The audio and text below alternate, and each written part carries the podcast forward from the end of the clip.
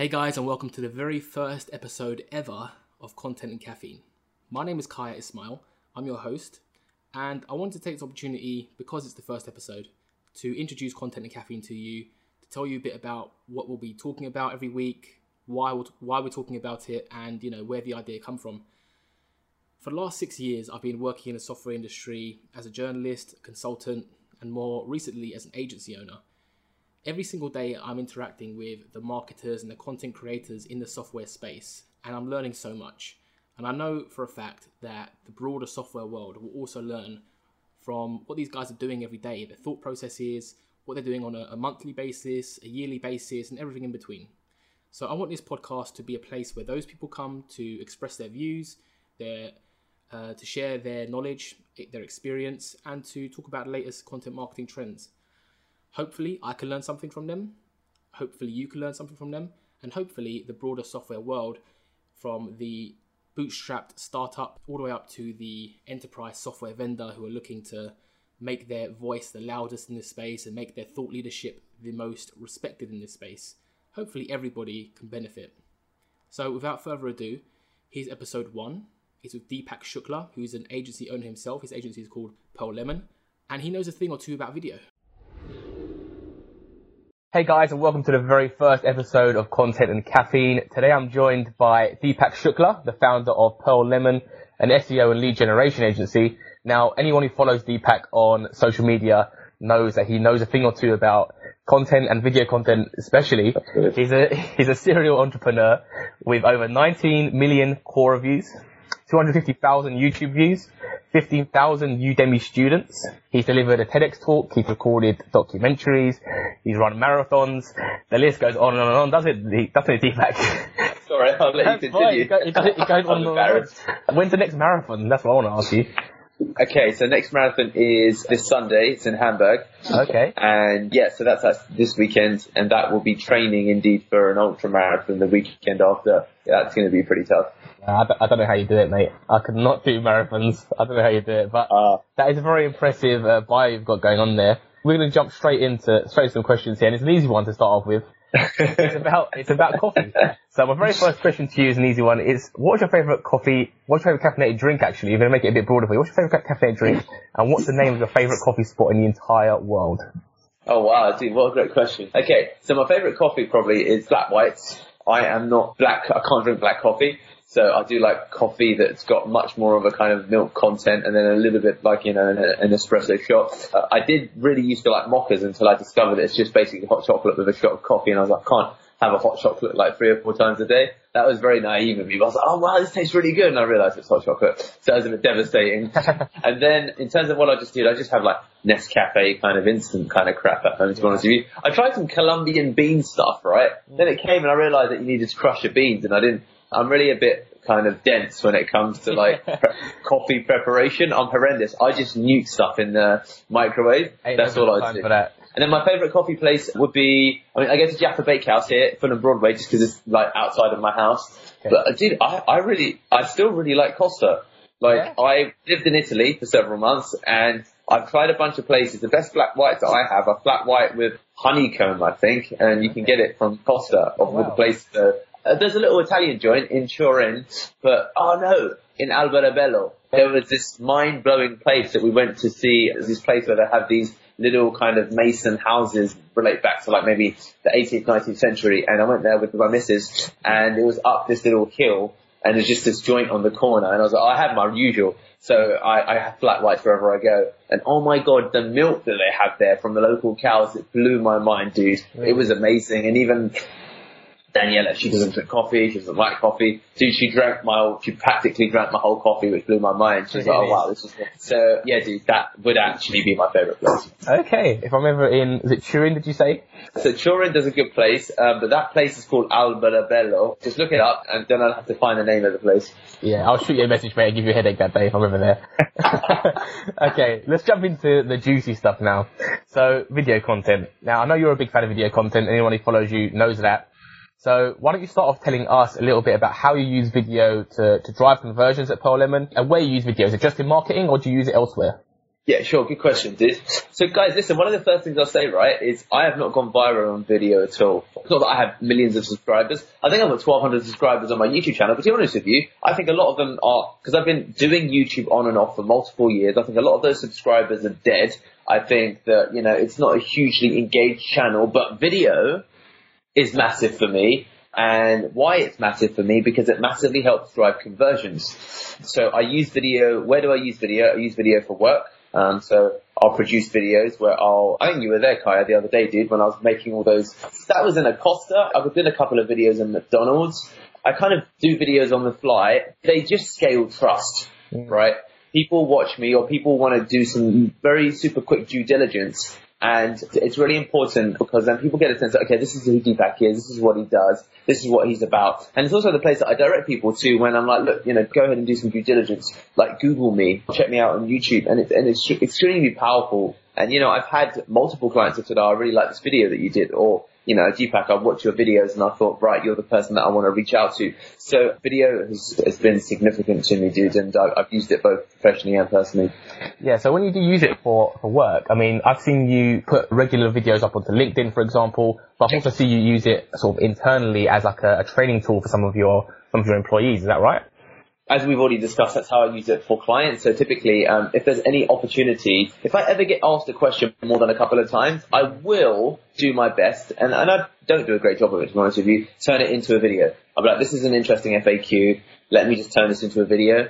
Everyone consumes content differently. There's totally a bunch of people that probably say, Deepak, I've never watched, you know, I've never watched a video of yours in my life, but, but that's fine. So that's how I use it to turn FAQs into videos. How I use it internally is I typically am not a fan of meetings. So I will record a video to demonstrate a problem or to, you know, sh- create a quick how to. And then I have an intranet basically, dude. So I standard, I have videos, I unlist them on YouTube. I write the word like, for example, intern or team or VA at the front. So when I can search them on YouTube on my channel, it's easy to find them. And then I embed them into a Google Sites. And then what happens is when I hire generalists, for example, virtual assistants or anybody, I'll say, look, spend, I'm going to pay you for six hours, go through all of that content, and then I'm going to quickly quiz you um, and then what I do to quiz them is I say, right, tell me about this tool, and I'll get them to send me a voice note immediately, and I expect there to be no delay. So that's kind of the loop that I'll follow to ensure that kind of there's little to no bullshit.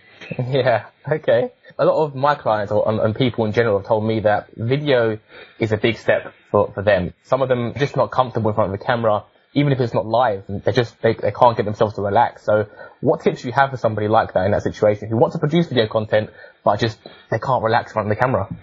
Stop being a sissy, guys. I mean, what do you want me to tell you? Like, take a deep breath, or go go at it slowly, or look, you know, uh, there's everyone knows kind of the process involved. The fear is, you know, is in your mind. It's not real. I think you just got to. It sounds simple. You've just got to do it. You've got to rip off the band-aid. You've got to jump in kind of head first. You've got to just hit record. You've got to not worry about, you know, the edit or you've got to recognize that no one really cares. Yeah. Right? most people, you know, I don't think there's, you know, most people don't watch any of my videos ever. Certainly none of my mates watch any of my videos, and that's fine. When you think about that, hopefully it will help you recognize that the person who cares most about that video is you. And honestly, even the client is going to buy from you. They'll typically watch maybe two minutes of a video and they'll flip through bits of it. They'll be like, oh, okay, cool, this is what you do. And then that's it. So, um, I'd say that, you know, just do it. Hit record. And, you know, if a video goes out, and it's perfect, it means that you've shipped it too late. Yeah. It means there's already someone else who's ahead of you who's created a little bit of a ghetto video that's being a bit of a playmaker and a thought leader. You know, Reid Hoffman, the founder of LinkedIn, said that you know if you ship a, if you ship content or if you ship a product and it's perfect, it means that you shipped it too late. You know, there's guys at the top of their game that are saying, you know, look at Gary Vaynerchuk. The guy, you know, the guy does videos. He does high end videos. He also does videos where it's just him on his phone taking a selfie video. So I think that process, it's, it's just do it. Just do it. Yeah.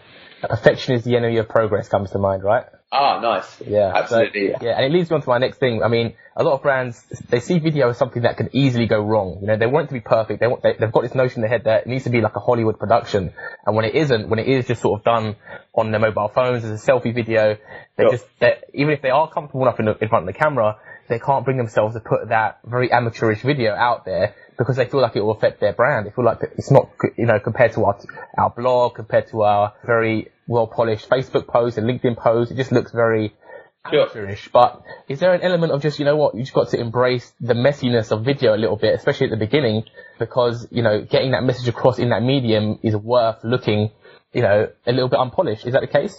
I think the new perfection is unpolished, if I'm being Yeah. honest. Yeah. I think that people will see through. Everyone's got a bullshit radar, right? Mm. Don't ever think that no one can work out how much kind of post production or rehearsal has gone into a script, right? Everybody kind of every everybody knows.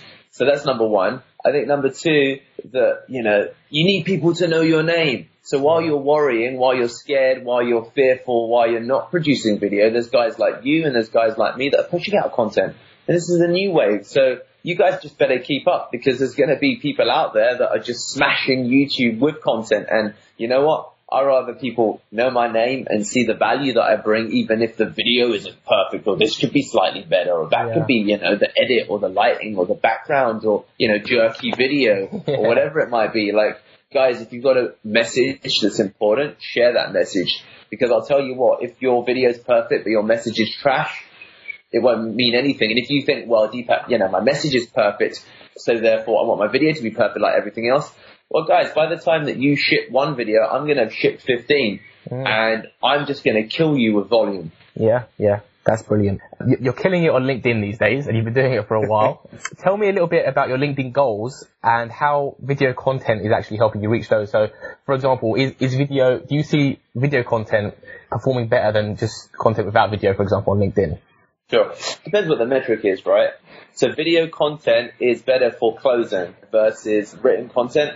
Written content is easier to produce. People can consume it quicker. It requires less engagement on the part of the recipient. Yeah. For someone to sit and allow a video to buffer if they're, you know, jumping onto a tube and they see you in their news feed or to even pop it up on their laptop at home and play through it, it requires a little bit more involvement. So I think that, you know, video can help you build more meaningful relationships, but it really depends upon what you're trying to do. The biggest thing I'd say is consistency, right? I'm, I'm consistent on LinkedIn, right? And most people just aren't. That's just the blunt, blunt truth of it. And, you know, it's got to a stage now where I don't do any actually outbound engagement on LinkedIn because I'll get 30 friend requests a day or whatever. And then that's enough. It continues to, I do my status updates, whether it's video, whether it's LinkedIn status updates, uh, text or video, sorry. Yeah. I get people that add me. I get 20 30 a day. I accept everybody.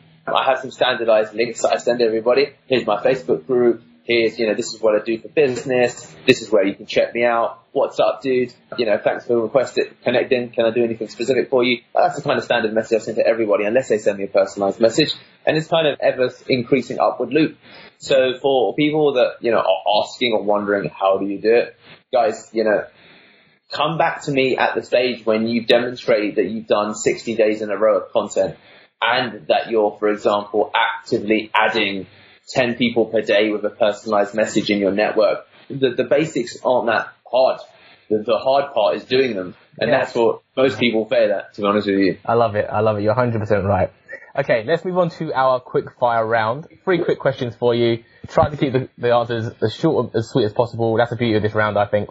What's your favorite social media platform and why? Oh gosh, LinkedIn, it's B2B and um, I'm already doing well on it, so why wouldn't it be my favorite? yeah, exactly. Okay, second question is, whose content do you consume the most right now? um, Grant Cardone. Uh, yeah. Yeah. So I've just finished reading the 10x rule. Now I'm reading Be Obsessed or Be Average. I'm going to go through all of his books and then I'm going to move to his video. He's amazing because I believe in immersion therapy and the guy's worth 750 mil or whatever. But, but what's different about him is he's an entertainer. Love him or hate him, Grant Cardone is an entertainer. So listening to his stuff is so much more engaging than listening to Zig Ziglar because Grant Cardone's fun and he's in your face and that keeps me engaged all the way through. Zig Ziglar's content might be better, but I don't finish. So that's the difference. Cool. And what's the most helpful piece of advice to want to start producing content that makes an impact? Oh wow, okay. Don't write for SEO, write for mm-hmm. humans. Uh, Remember on the other side of that screen there's a person who's trying to really get some value from what you're writing. So don't make it generic. Think about tools, tricks, tips and tactics and that will help you win the SEO game, win the engagement game, win the content game. You know, if you want to do your 10 tips to grow LinkedIn, anybody can do that. So I'd say that, you know, writing for humans, writing as you do for caffeine and content, right? As Storms, you would say, keep it real. yeah. Keep it real. Yeah. I love that. I love that. Okay. Deepak, where can people find you online? What's the easiest place to, to get in touch with you? Absolutely. So, um, guys, if you Google Pearl Lemon, like a pearl around your neck, you can obviously just look up our links there. The other thing is just Google my name, Deepak Shukla. I'm sure Kyle will put it into a link somewhere. Yeah. But but just go, guys, Google me and then just choose whatever you know, self audit. Choose choose how you want to connect with me. It's fine. Excellent, Deepak. Thanks very much for coming on today. I do. Thank you. It's been a pleasure. Great. Thank you. Guys, thank you for listening to Content and Caffeine. If you enjoyed this episode, remember to share it with your friends and your colleagues. And please remember to rate and review us on iTunes or whichever app you're listening to us on. If you're looking for show notes, head over to wordify.co forward slash podcast. And I'll see you again next week.